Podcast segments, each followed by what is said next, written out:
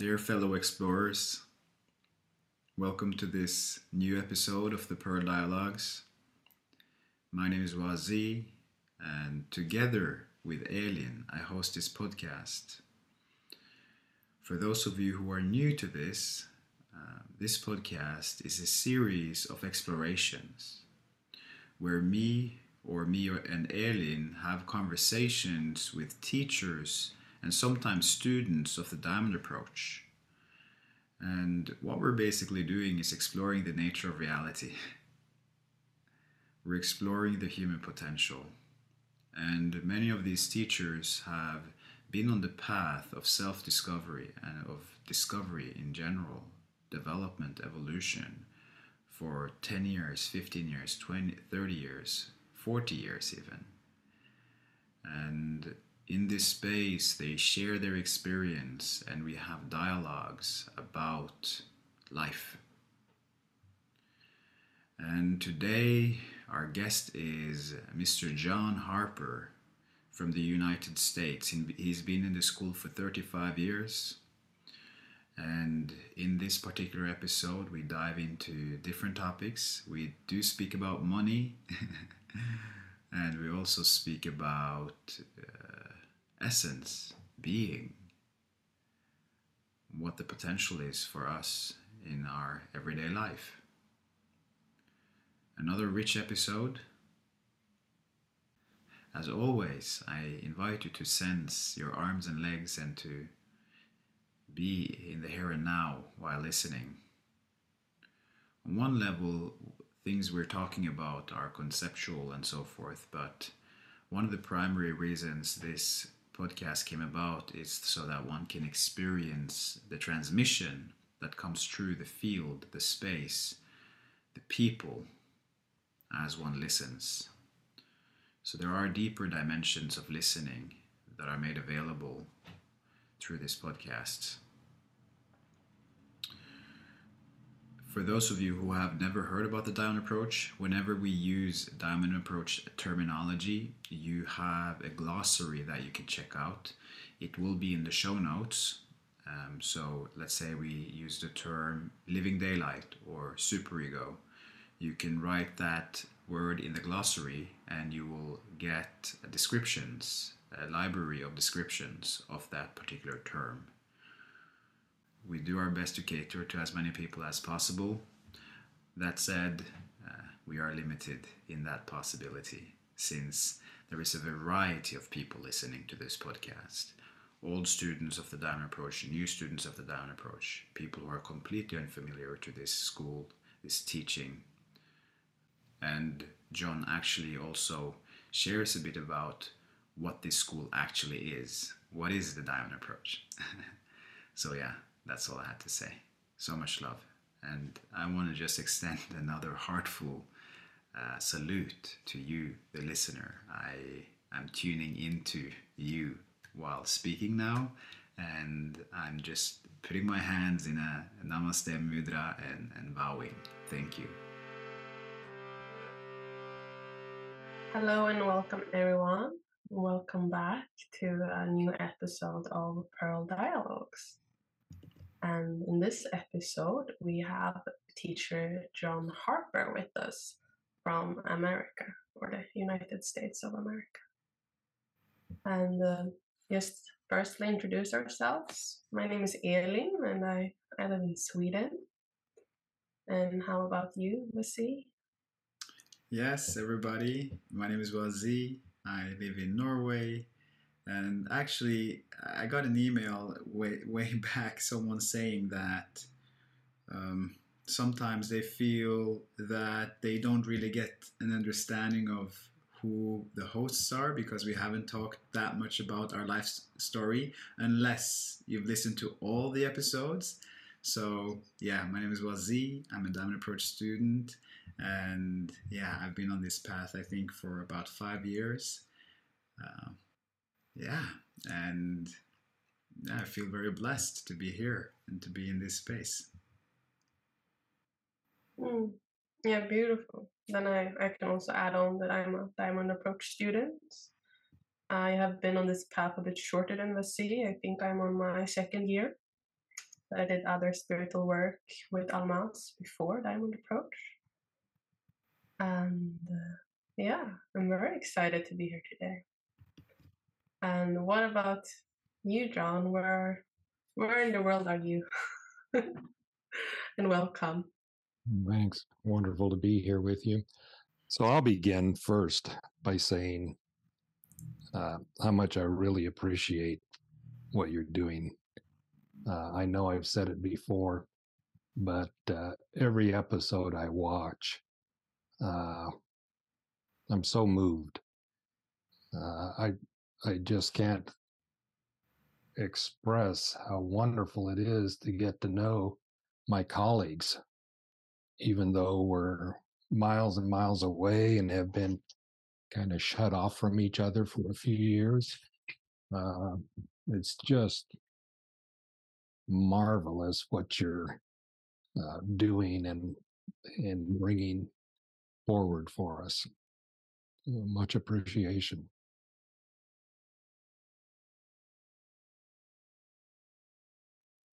Thank you. Yeah, that means a lot. Mm. Yeah, definitely. Mm. I am in Folsom, California, which is near the state capital of Sacramento. I've been in the uh, school for almost 35 years. Uh, started out in Seattle, group in Seattle, the original group up there.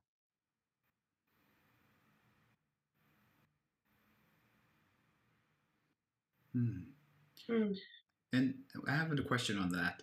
In your words, how would you describe this school? What is this school?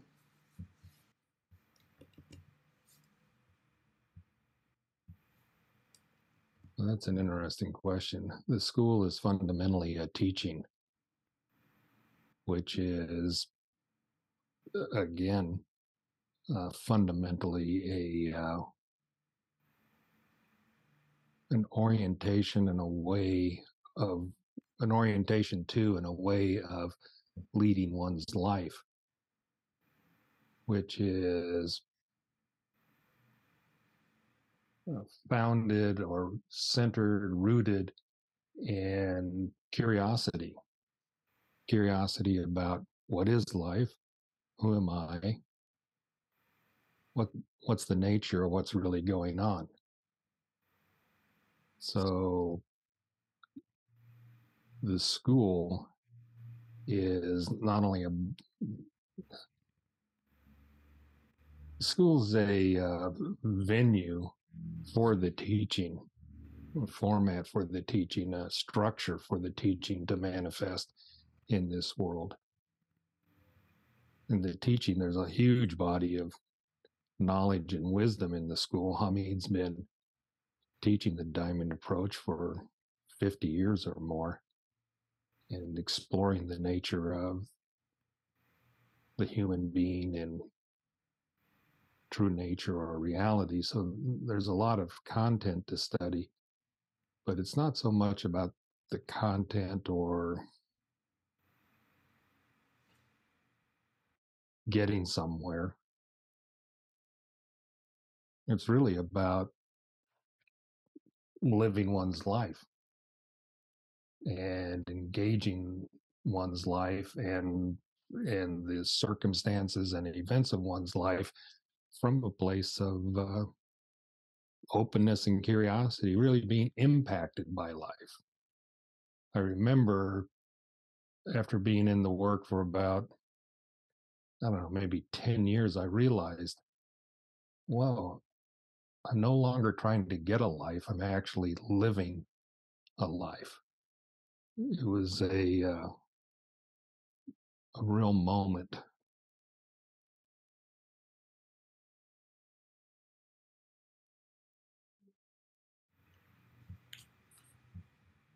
How does that land with you, Elin? I'm not trying to get a life.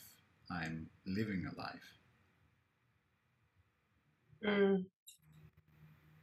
I realized actually I'm very content with my life.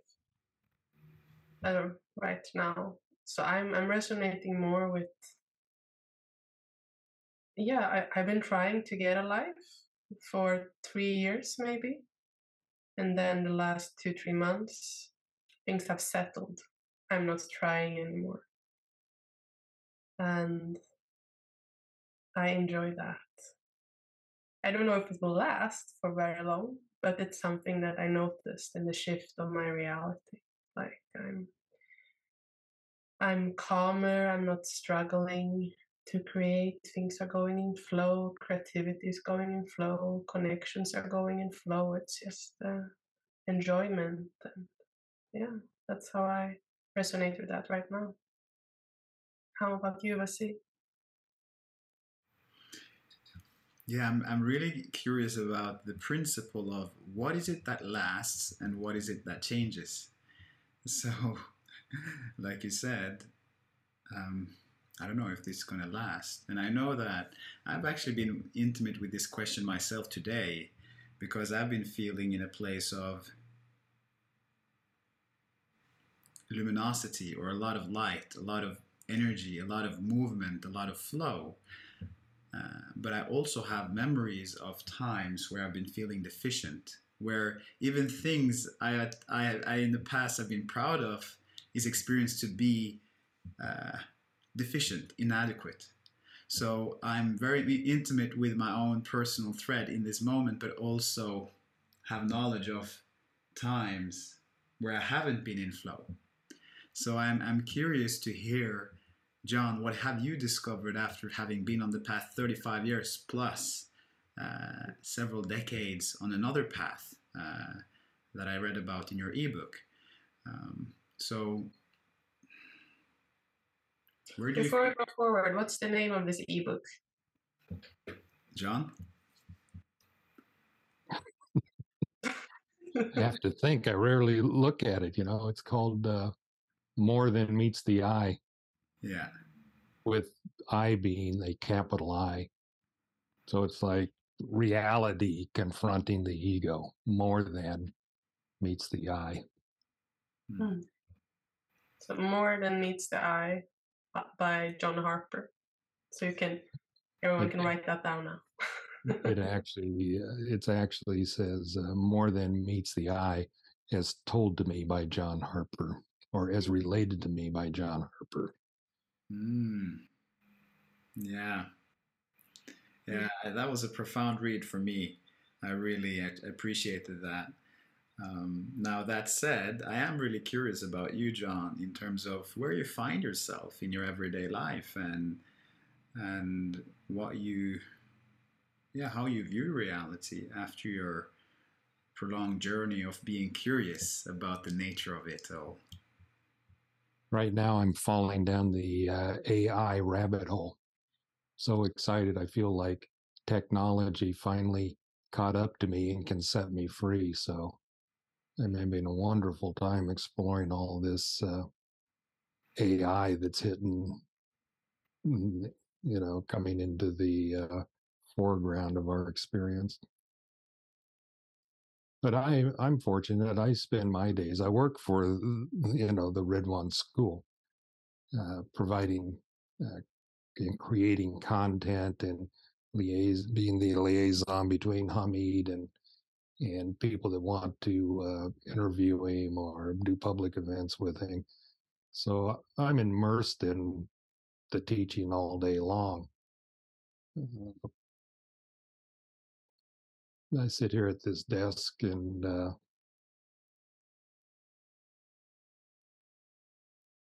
it's not uncommon just to feel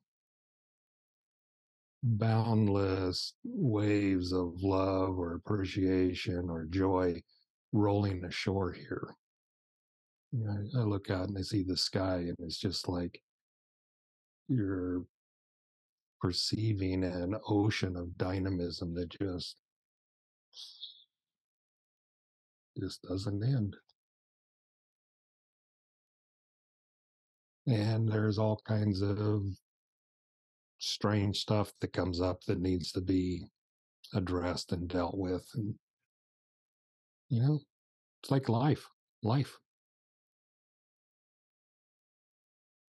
Yeah. I hear you. Well, I mean, you know, look at I, I get to meet fine people like you. Mm. You know, I chat with uh, many people during the day, and uh, I've reached the point in my life. You know, I'm 72. Yeah, almost 73. Uh, I'll be minding my own business, working, and the image of someone will arise in my mind. I'll just pick up the phone and call them. You know, so I'm just sitting here minding my own business, and all of a sudden, your face was in my internal space. So, you know, how you doing? Yeah, because life's too short. Mm.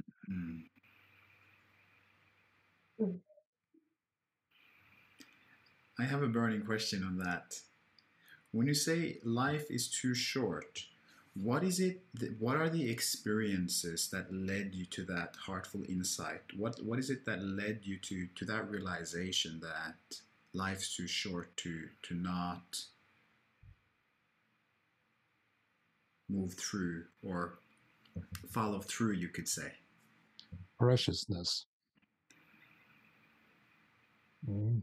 Preciousness is very challenging to experience because it lays bare all the uh, suffering and torture we've been putting ourselves through, all the beliefs we have about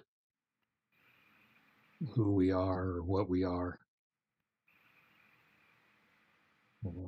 To experience one's own preciousness. Uh, it's like having, y- you know, you read about that and uh, or see it in movies. You know, somebody has to have this this uh, catastrophic event to focus them about what's important in life. Well, preciousness will do that in a much more piercing way. I mean, it it uh, just strips you naked. I have a saying: if you go further than the tip of your nose to find what's truly precious, you've gone too far. Mm. What happens in you now, John, as you talk about this? What's I am, I am beyond this room. Mm. Mm. I'm, uh, I'm a type of uh, radiant light that uh,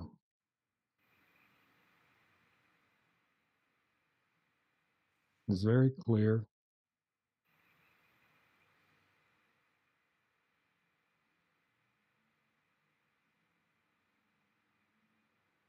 And it's, you know, it's one of those phenomena that is uh, everywhere, nowhere, because there's no extension.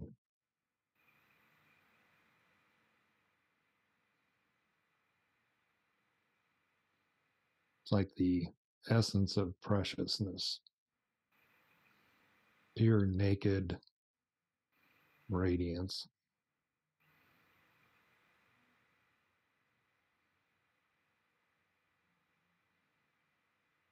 How do you notice that in your body? I'm aware of my body, but I'm neither in my body nor out of my body.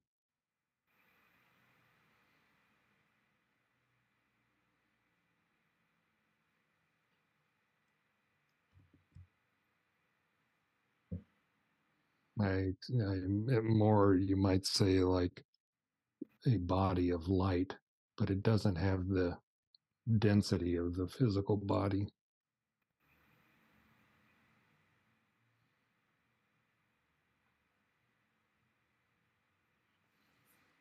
The sun is out here, and the trees that are pretty much bare of leaves are lit up with kind of a uh, yellow golden light. And uh, in comparison to the experience that I'm having, that seems like a watercolor. You know how watercolor is well, like the painting behind you. You know, it's kind of kind of a flat, uh, matte type of uh, finish, and it's beautiful. But this is like uh, so much more luminous and transparent and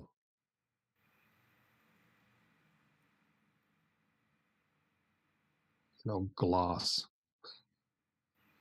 mm.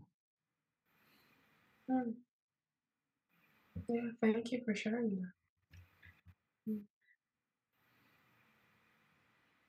mm.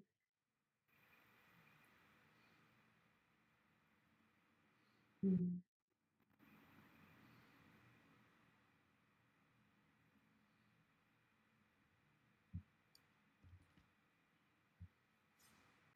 I'll take the opportunity from this space to actually ask you a bit about the past and not only the present, because I got very curious when you said the original group, the original Seattle group, I think you said and as well how how did you stumble upon this path did you do something before the diamond approach and how come you joined those like 35 years ago i had a uh, you know kind of like a primary awakening experience when i was 19 uh, I grew up in the military. My dad was in the Air Force. And so I was just a kid of this world. I knew nothing about anything. You know, life was go to school, get a job, you know, da da da da da. So I'm minding my own business one day, talking to a group of friends, and they were talking about something that I found very interesting. I said, What is that? And they said, uh, Eckankar, which is a spiritual path I was on for about 13 years. When they said that word, it was like this dense, warm substance started descending. And when it got to my shoulders, it just felt so comforting and and it startled me because I thought I heard welcome home.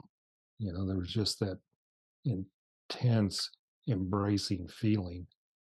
And it descended and when it when it got to my heart, it was like somebody took a stiff piece of piano wire and stuck it right into my heart. It just was agony and ecstasy at the same time and something woke up and it was immediately grabbed by uh, the external consciousness that reacted to it like I need to go find myself.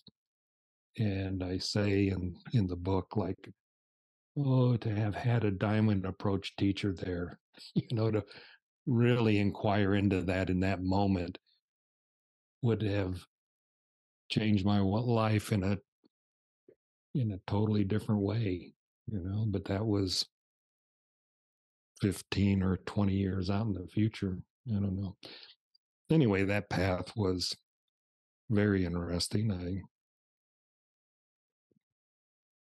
you know it's kind of based on a type of uh, out of the body experience that they try to teach and i was having all kinds of wild experiences and different dimensions and what have you. And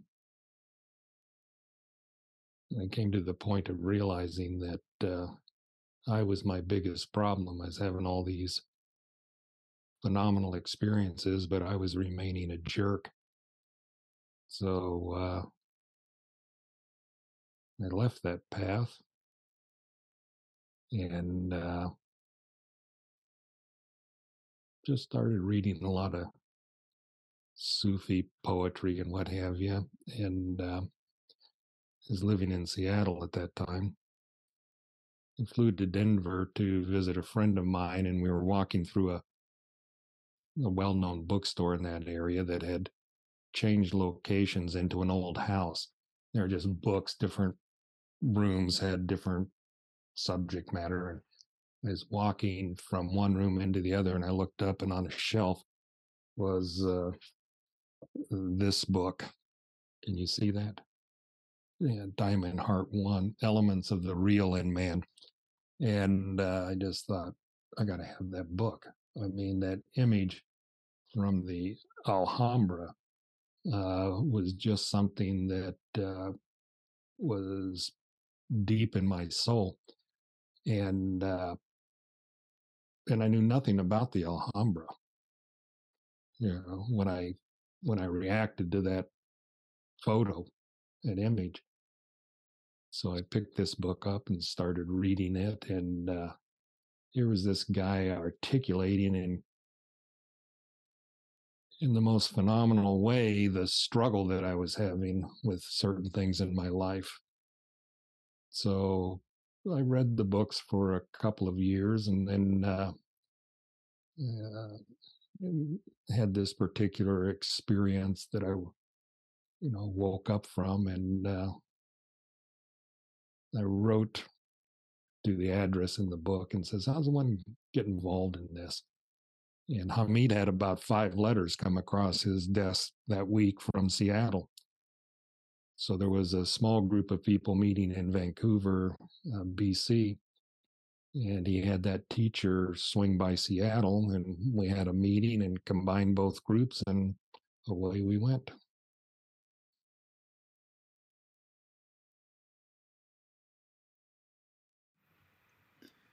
And more of this journey is actually described in your book.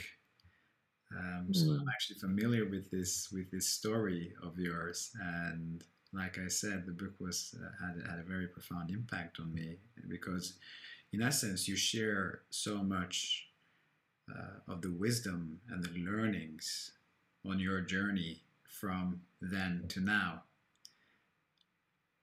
So I highly recommend anyone who wants to dive deeper into your journey, the story behind it, and also a lot of the nuggets of learning to check out the ebook.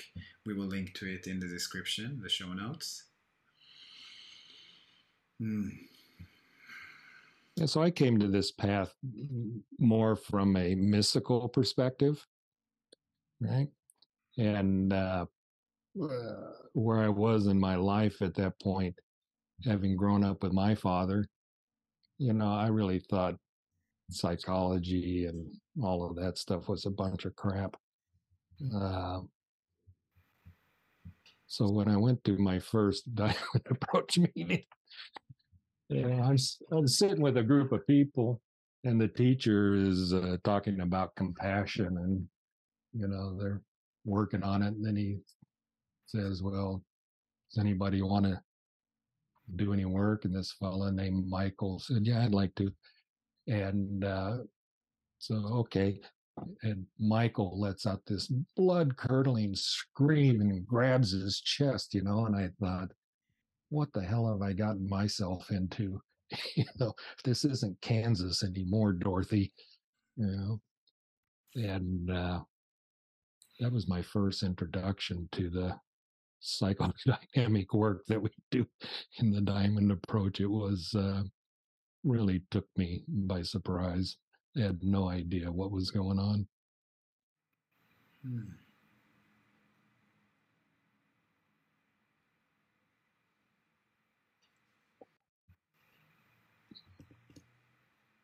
You're smiling, Elin.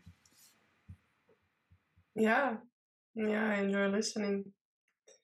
And I'm also, it's like I'm sensing you have a question, but I don't know.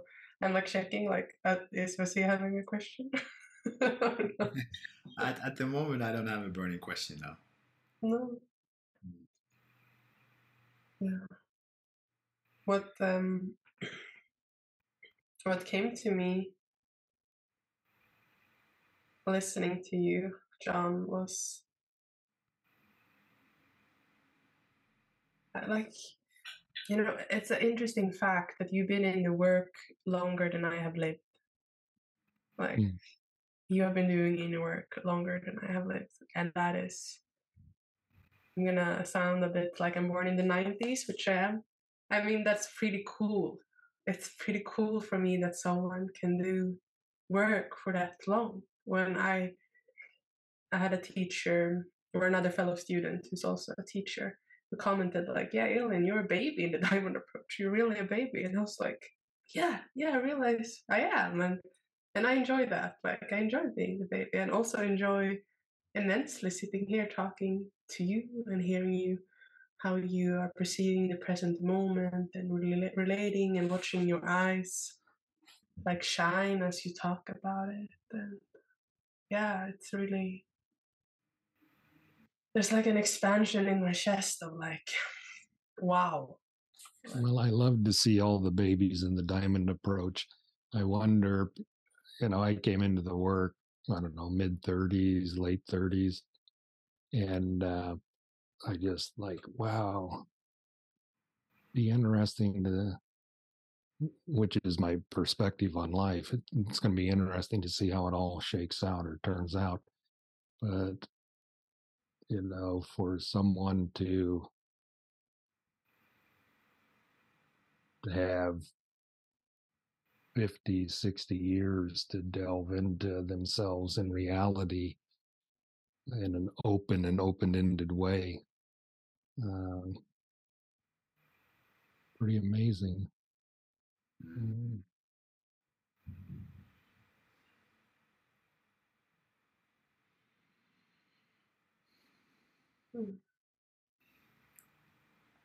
This is an out of a blue question that come pops to my mind as we speak about this, and it comes.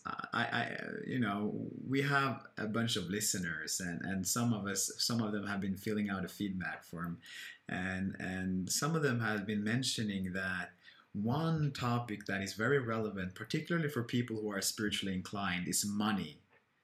The journey of, of, of really Mm, the journey of uh, the monetary journey that goes with being invested in this path and the seeming hmm, difficulty it is for a lot of people to to mm, both invest time energy uh, into the path and also living a decent life do you have any reflections on that from your own journey and maybe perspectives that you could share on that to people who are struggling or just, yeah, generally? Now,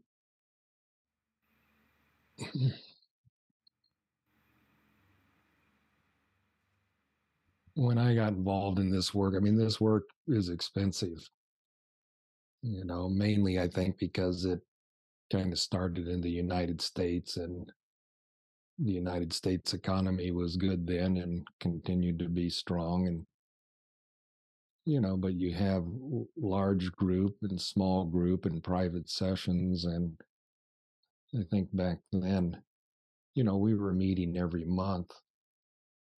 And so you know it was probably four or five hundred dollars a month back then. To really be totally invested in this. And I never thought about it, never thought about the money. I just came up with the money, you know, whatever it took. As a teacher these days, working with people, I mean, I work with some people for almost next to nothing because I think that people that are drawn to this work and want to do the work uh, should have access to the work, and I'm happy to work with them. So we have discussions, and uh, quite often it comes down to are you willing to give up your daily latte to do the work? Okay, what will that work out to? You know, so I think the I think paying for the work requires a certain stretch, a certain type of uncomfortableness in many areas, finances being one. You know, it comes down to what is more important to your soul. But I don't think people should give everything they have financially. I should feed their children and have a house, you know, and, and all that type of stuff to get by. But our level of comfort and uh, wealth that we live with in this day and age is such that uh, many people don't want to give up their daily comforts. And that needs to be challenged. You know, like I said, are you willing to give up your daily latte and just go back to drinking instant coffee? Well, hmm.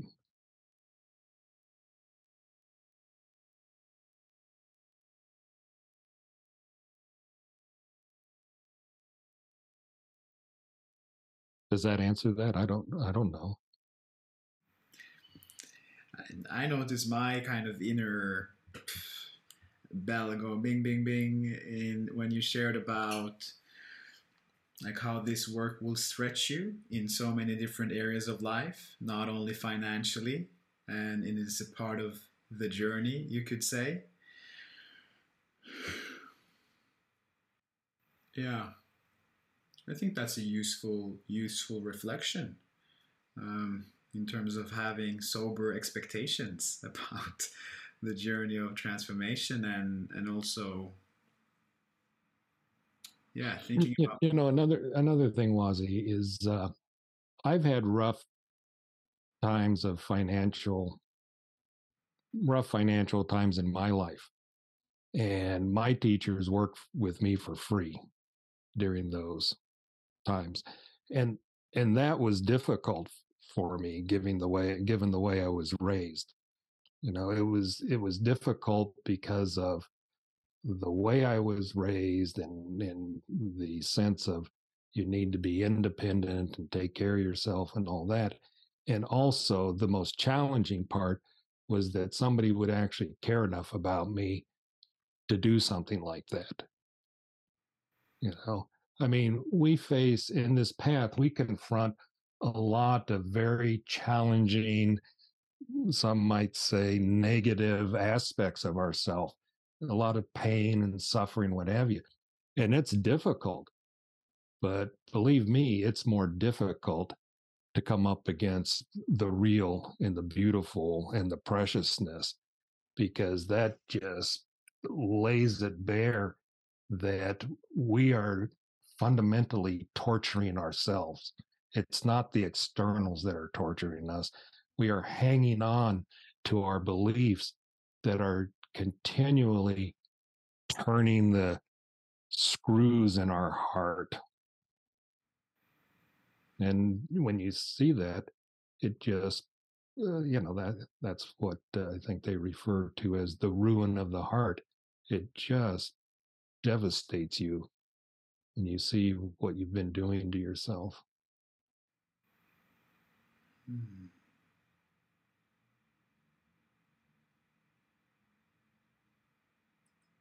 What's alive in me when I talk about this, or what comes to mind rather, is that I find working with essence and getting wake ups or insights or like this. Yeah, we'll say like being being in essence or cultivating in essence is something which is fresh and after a little while, I experience like my ego pulling me back. So I know it's important for me to keep on doing inquiries and keep on doing the inner work, even when my ego thinks like, nah, don't do it. Like you, you could rather go and do this instead. Like it's like no, like there needs to be a maintenance, a maintenance of getting in contact with essence. Um, because if I don't do it, it it's not like some people might have the idea general about spirituality, like, oh, you have an awakening, and then you're awakened. like what I found is like, oh, I'm having profound, tiny awakenings, but that's the beginning. It's not like the end. That's what I need to maintain. And so where does money come in here? For me, it's more I need I need the money to maintain it. Like it becomes um it becomes important for me to put my money what with what is important for me in life. But sure, it's it's stretching it sometimes as well. Like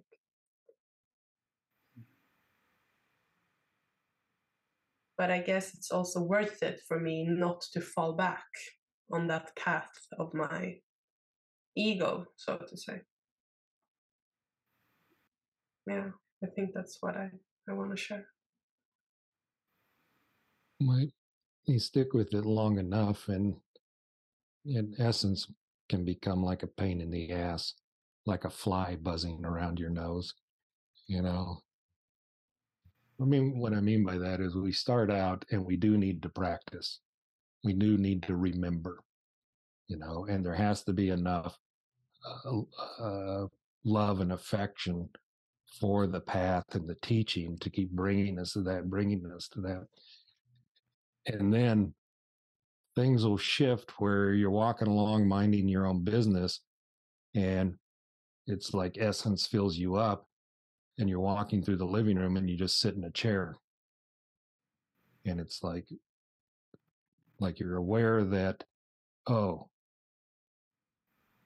yeah i like this. I like being more like this having being here like this so there's a, a welcoming to it and a recognition of it and you're more in the role of going along with it Mm-hmm. And then that type of thing starts happening more and more instead of me having to physically remember and work at it, you know. Essence comes in and the recognition is there, and you allow yourself to go along uh, with what it wants. Mm-hmm sit in a chair, look out the window, you know, go to the grocery store and get something. Yeah. But there's a,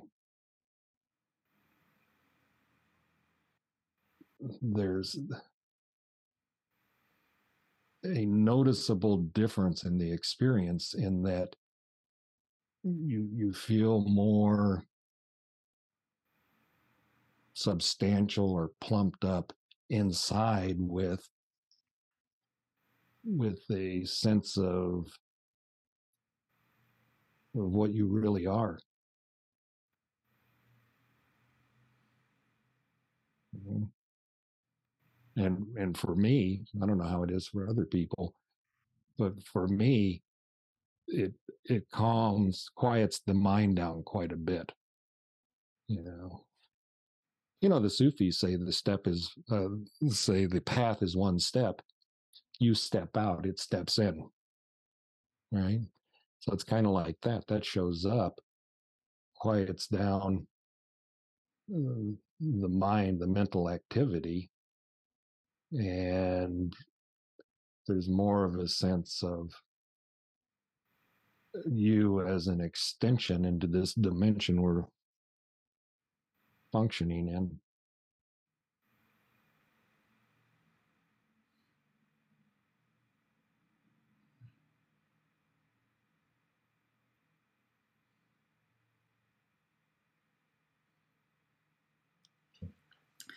It makes me very curious about this very moment. like, what is moving the moment? And what is moving John, what is moving Wazee, what is moving Elin, what is generating this whole totality of experience and interaction and exchanging that is happening. I notice myself li- listening very deeply, like very sincerely, attentively listening.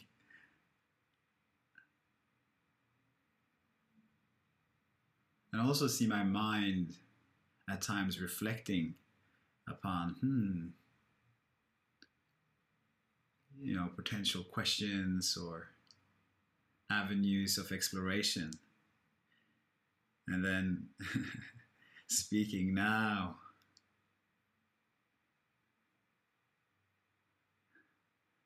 I again attune to what you shared, John, just now, which is a very beautiful perspective in terms of just going along with the flow or going along with the with true nature or going along with essence and allowing in some sense surrendering to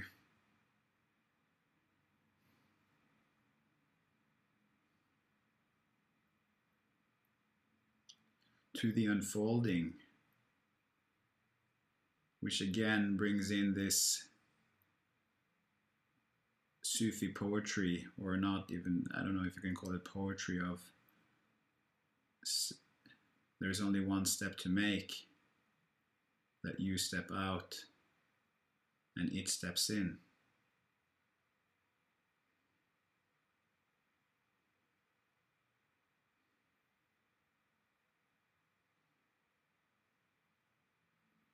And in saying that, I noticed that in, in the atmosphere right now, there is a kind of mystery.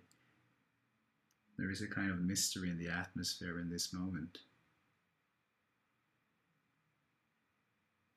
And it's beyond doing an episode, it's beyond the context of this being a podcast, it's beyond the narrative or the idea of being a human.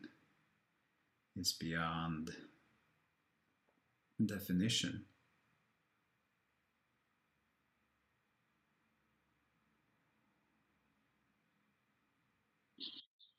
It's all encompassing, like everything you look at is mysterious. you know, the, the doorknob is mysterious. You know, the cell phone is mysterious. The post-it notes are mysterious. And when you're when you're in touch with the real. Like the real will disappear you. Doesn't matter what aspect or quality of the real.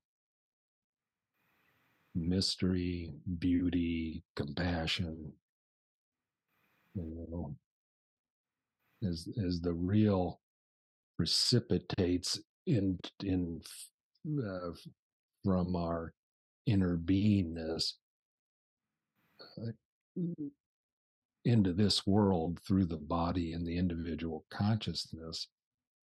Okay. It's just that. There isn't Wazee or Elin or John. There's just the mystery looking around going, wow, it's all mysterious. But it isn't, you know, the most surface part of of the mystery is what what we read in books, mystery books. You know, that's such a no, the mystery is like this kind of uh,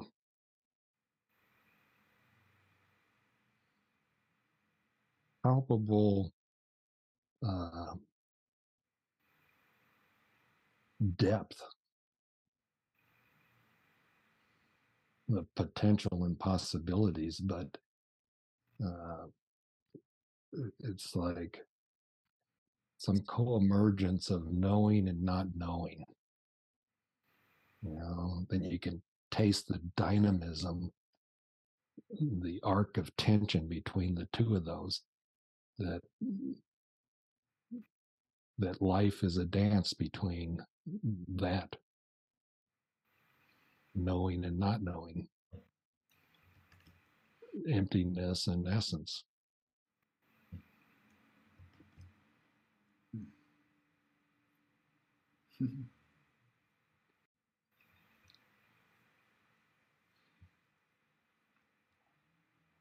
Yeah, I'm happy you both talk about it because like a moment ago I was actually realizing, oh, I have no idea what to talk about because it feels like I'm here, but not here.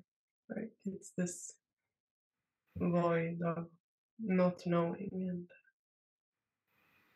uh, and there is this very still in my body. I'm also very grounded, very connected to my chair and to the floor, and and then there's this big nothingness as well as I'm very present with seeing and listening to you in the face, in the listening and seeing your faces on the screen.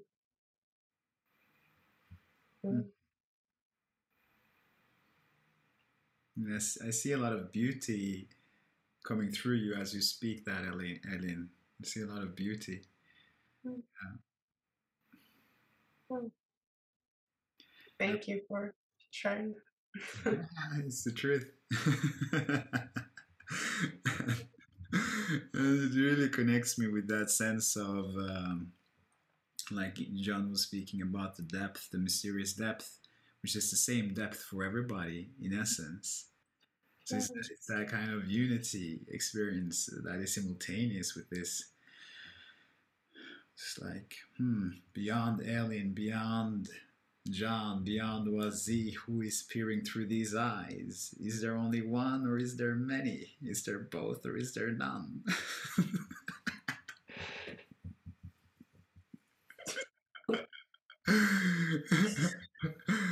oh man, and, and I just need to share on this laughter because there's just I just find this the rea- I just find I'm I'm in touch with this sense of lightheartedness about it all, you know? Mm. like this this playful light-hearted un- unpretentious just natural laughter um, and a natural smile a natural radiant smile about the journey about life about the situation about the struggle uh, you know, in, in some sense, this, this struggle doesn't really, um, I cannot really relate to that in this moment because everything is just a continuous flow. But there is something that really awakens in me or mm, lights up in this moment, reflecting upon that sense of lightheartedness that is possible as human beings and I feel it really circles back to the preciousness that John spoke about earlier in this in this episode. Um,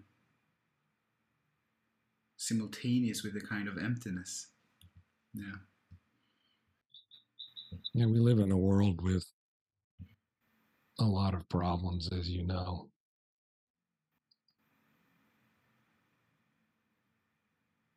Most people are involved in a daily effort to get by or to even survive some pretty traumatic stuff that's going on. So it's challenging to square the joy and the happiness with all of that. But what I found is uh, I'm happy to move into that struggle and chaos with the joy, with the happiness, and I don't have to uh, make it obvious or display it. You know, you meet people where they are but there is a joy in being with someone wherever they are.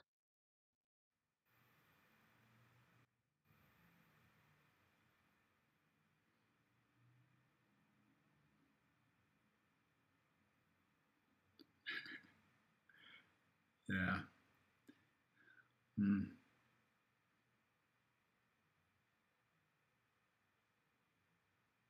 Yeah there's so many things that we can we could explore and and you know with life there is both this very elemental or elementary simplicity and simultaneous the complexity.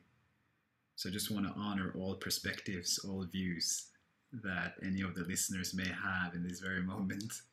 Because it's you know what I mean? What's relevant for each individual uh, there's so much diversity of perspective but I feel this foundational not knowing and openness and curiosity is a universal possibility for us all. And in that, there is the possibility of yeah hanging out and sharing in a true way I think that's one of the main things I love about the diamond approach. There's no sacred cows or stones that can't be turned over to see what's under them. it's totally open ended. So, as a teaching and methodology, it's open to anyone, regardless of belief system or education background or you know it basically is it comes down to do i have the drive the fire and the courage to really find out what the hell's going on? Who am i? You know? This person that i am that that has these patterns and uh, is constantly behaving like this and going round and round in circles. Like, what the hell is really up with that? Well, really get into it. Not, not from, uh, you know, a mental understanding that, you know, that's the least part of it, but to get into the experience of it, to allow myself to feel the impact of it and how it shapes me and how it keeps me bound in a particular historical form and, and to want to know like why? You know why? Why am i wearing this form? Why do i continue to hold myself like this and react like that every time this happens? You know what's going on here? Mm-hmm. and in order to penetrate that you know, you can't be holding on to any sacred cows. You can't be having a ace up your sleeve. You know, you got to put it all on the line. Hmm. Yeah, thank you for that share. And immediately, what comes to me is one thing that I observe and I feel so crucial is how um, how if anything becomes too serious, I feel it's an indication that something is off. When things become way too serious, I think I, I feel that something that is always online and can always live in our heart and our being is sincerity, which I feel is that genuine desire for truth, that genuine interest in what is real but the seriousness I, I, I, I see that a lot of places. And it's something that really blocks that sense of lightness. It blocks harmony to come through. It blocks the kind of the flow and resolution. While while if things become super serious that is a kind of tension and it's a kind of contraction. And it for me i feel that that just comes in comes into my space when when you when i hear you speak what you speak what comes into my space when I speak what I just spoke is uh, a sense of, of what I call fierce compassion.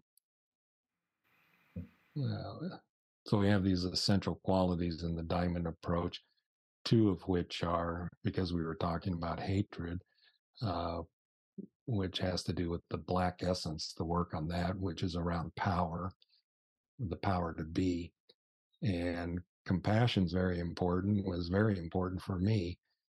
Uh, working with that quality is what allowed me to actually finally access my own issues and start working on them. So we tend to think of you know compassion has to do with hurt and wanting to alleviate hurt or provide enough ground for the hurt to emerge, to be known, so that life can engage it and move it beyond uh, where it's stuck. You know, but sometimes the most compassionate thing you can do for someone is to tell them the truth, which doesn't feel good quite often. You know, So when I experience that, when I'm talking about or expressing what I was just expressing, I feel like this black, you know, like this deep green black blade. This is how it is. You know?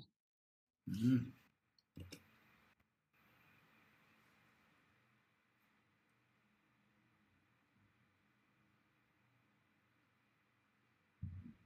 Everything has its place.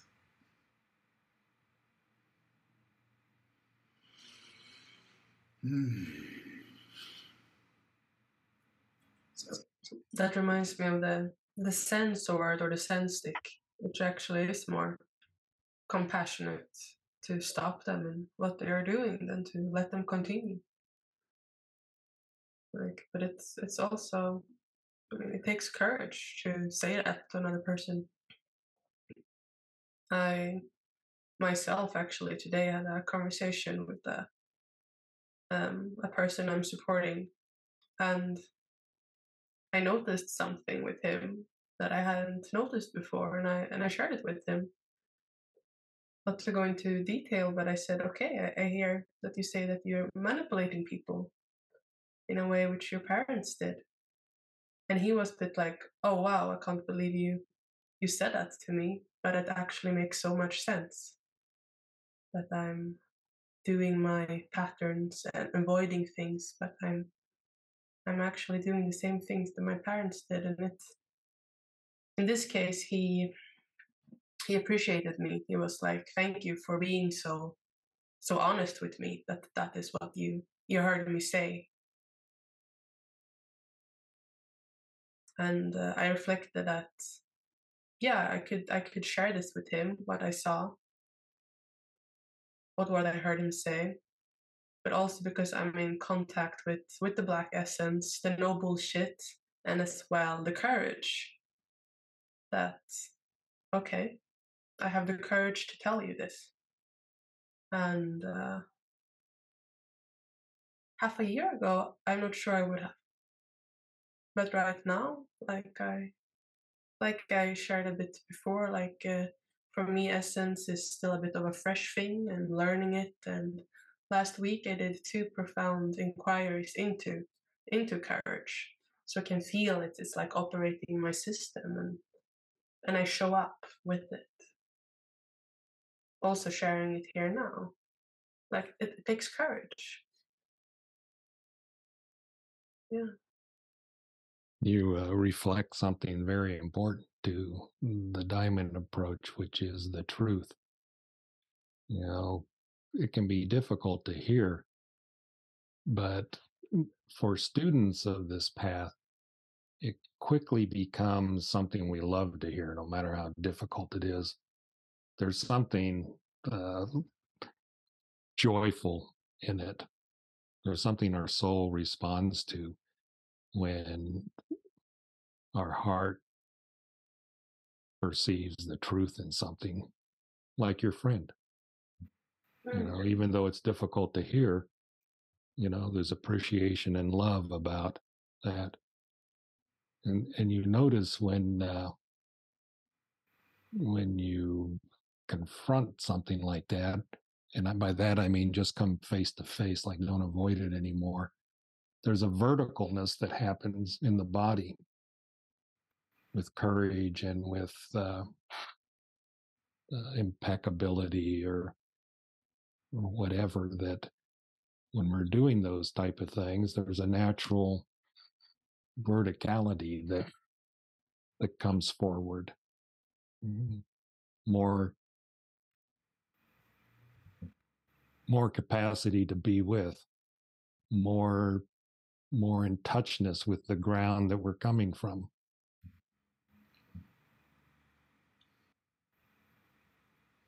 Mm.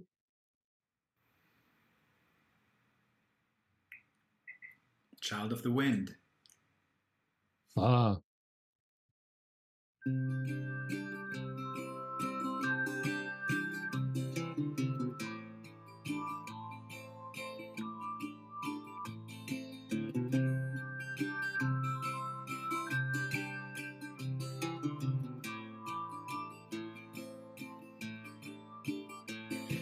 love the pounding of hooves. I love engines that roar. I love the wild music of waves on the shore.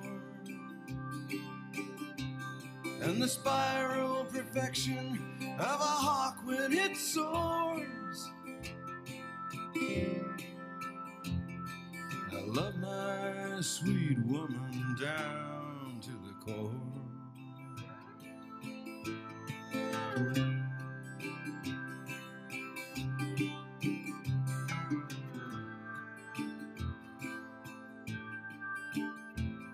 There's roads and there's roads, and they call, can't you hear it? Roads of the earth and roads of the spirit. The best roads of all are the ones that aren't certain. One of those is where you'll find me till they drop the big curtain. Hear the wind moan in the bright diamond sky. These mountains are waiting, brown, green, and dry. I'm too old for the term, but I'll use it anyway. I'll be a child of the wind till the end of my days.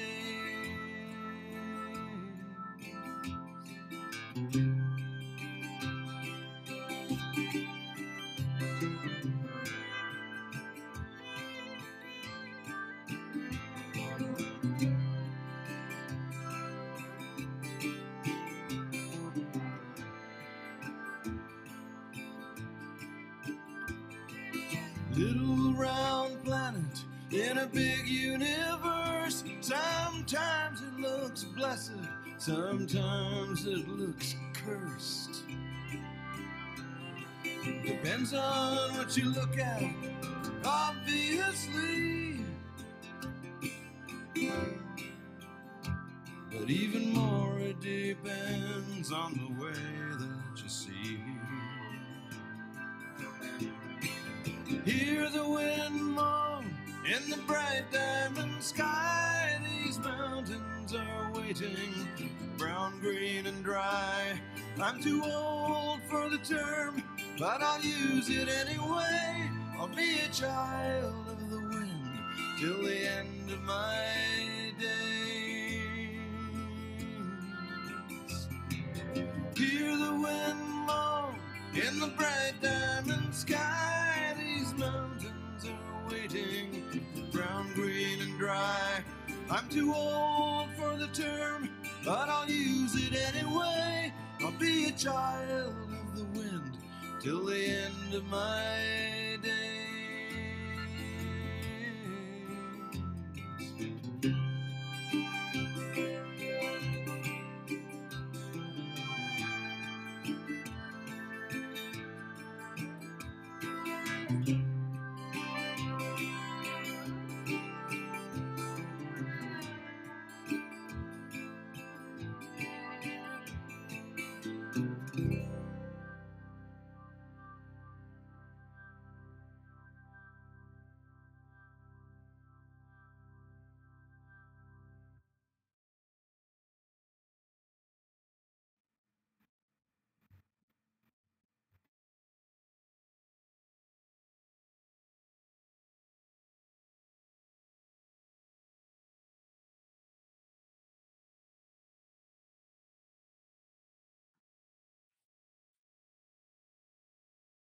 Mm.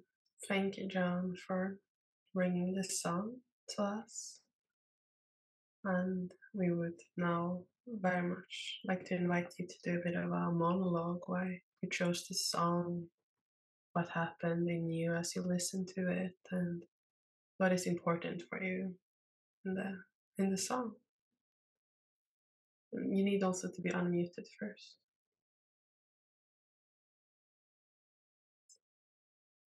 So Wazee guy, he's not unmuting me. You know?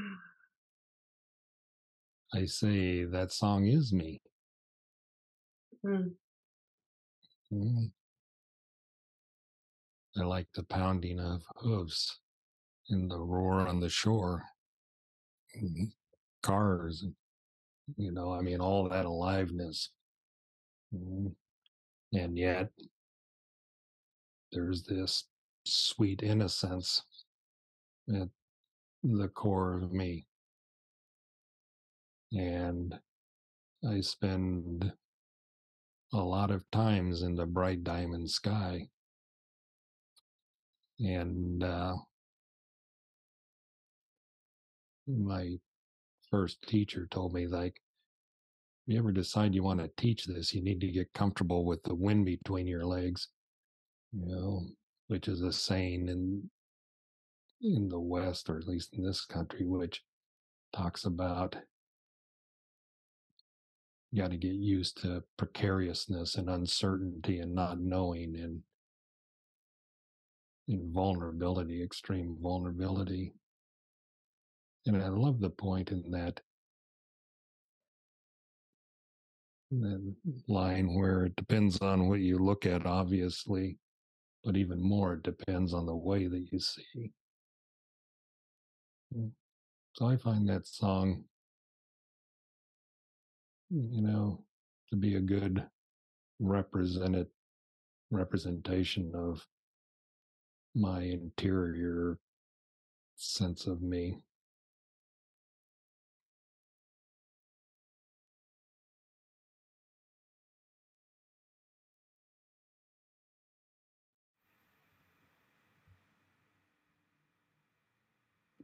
Yeah. So sweet, so sweet. Sometimes I'm so sweet I can't stand myself. you know? I remember walking into uh, the training room during one summer during the teacher training, and I was just so sweet.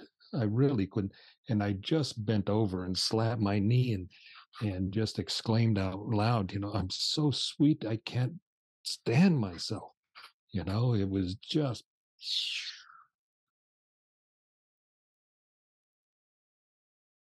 Yeah. The diamond approach is a trip.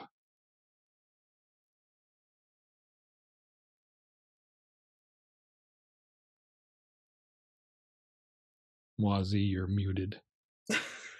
Yeah, yeah, yeah. I just I hear you on that one, mate. yeah. Like right now, like what what what are you experiencing? You know, we've had this delightful time and and that very sweet song and what what's your experience? I felt like the song gave me another dimension to you.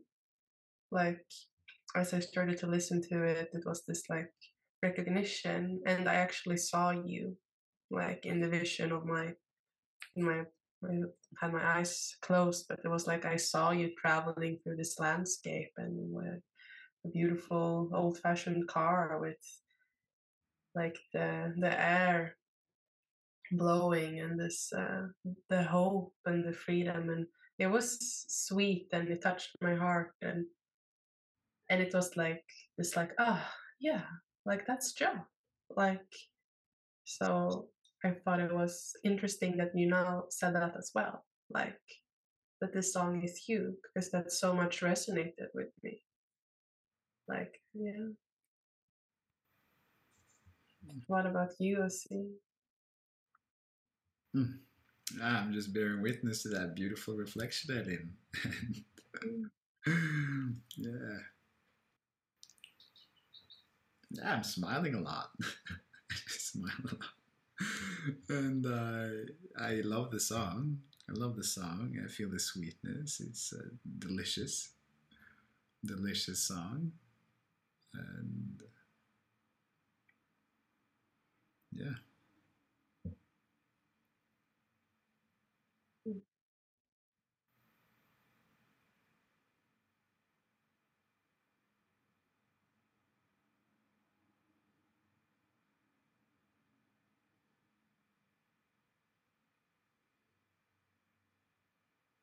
It really dawns on me what a journey you made John, like raised in a with a parent, a father working for the military, and that sort of relating. Like uh, I was uh, briefly in a relationship with a guy in the military, and that was interesting. But but it's and then yeah, and, and now like listening to this song and also everything, it's what comes to to my mind is like rich. It's very long and rich and many ups and downs and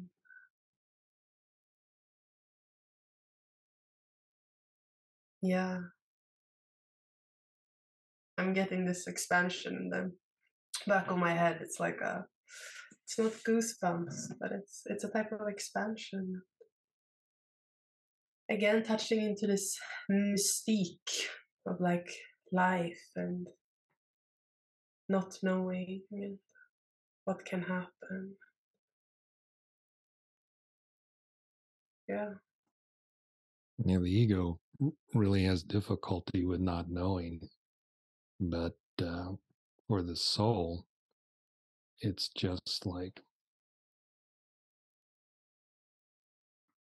it is like this scintillating mm, open invitation for revelation. Mm. It's like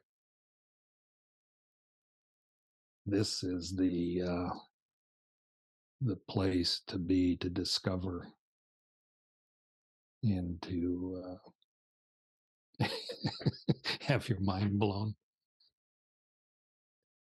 Mm. It's just, I mean, I can, uh, I can feel that mm, full body beyond the body that uh, mm, that palpable, substantial nothingness, not knowingness, like being so open. That it's not that there's nothing there. It's it's like 100% availability for true nature to reveal itself. It's very exciting. Yeah. I like that word, like revealing or re- re- revelating. What did you say? I don't know. Revelating. it's revelating. Wow. maybe maybe Wazee's recording this. We we can both re- recall it later. Yeah, Yeah. definitely. I am, I am. I'm Technology once again. At your core being. right. Wow. We're coming to a close here, my dear friends. Hmm.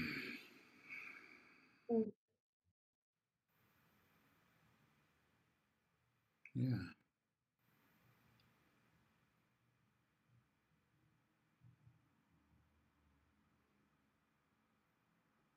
Hmm.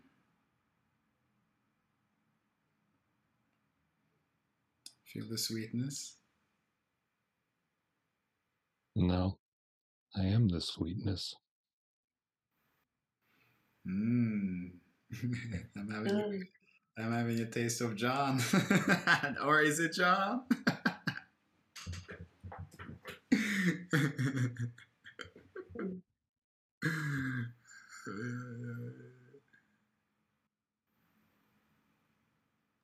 And I am, I'm courage. Yeah. Mm. Very nice.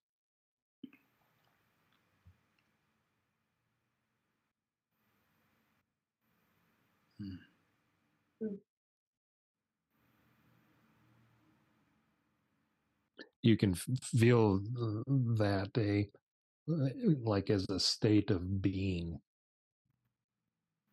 Like courage isn't something or some action or whatever. You can feel it like no this is beingness. You know me showing up in a certain way being here in a certain way Hmm. bringing bringing me to this in a certain way Hmm. and then it gets real exciting because it's like i have no idea what's going to happen from this place you know i'm so used to living within my known loop Mm. This is bringing the unknown with it now i get to discover something about me that maybe i haven't seen before Yeah, point of brilliance. Mm. yeah, I love that. I love that. Mm.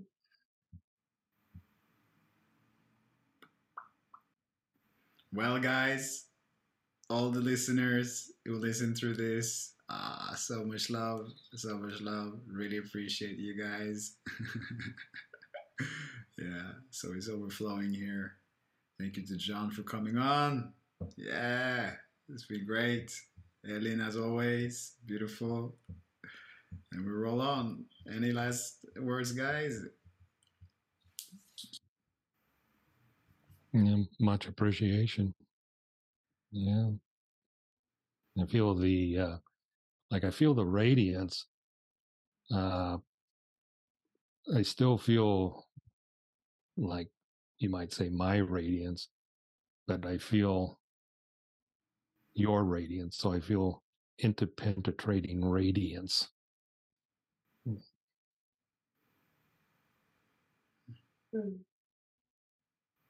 Thank you for sharing that. Mm.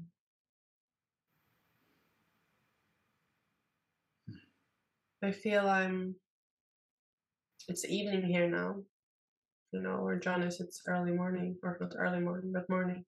But it's evening. But I feel this um, to go and get some things done, and maybe even join the Young in the Diamond Approach Inquiry Night, which we host every month. That's starting 20 minutes after we finish this podcast. And probably will be there when people are listening to this as well.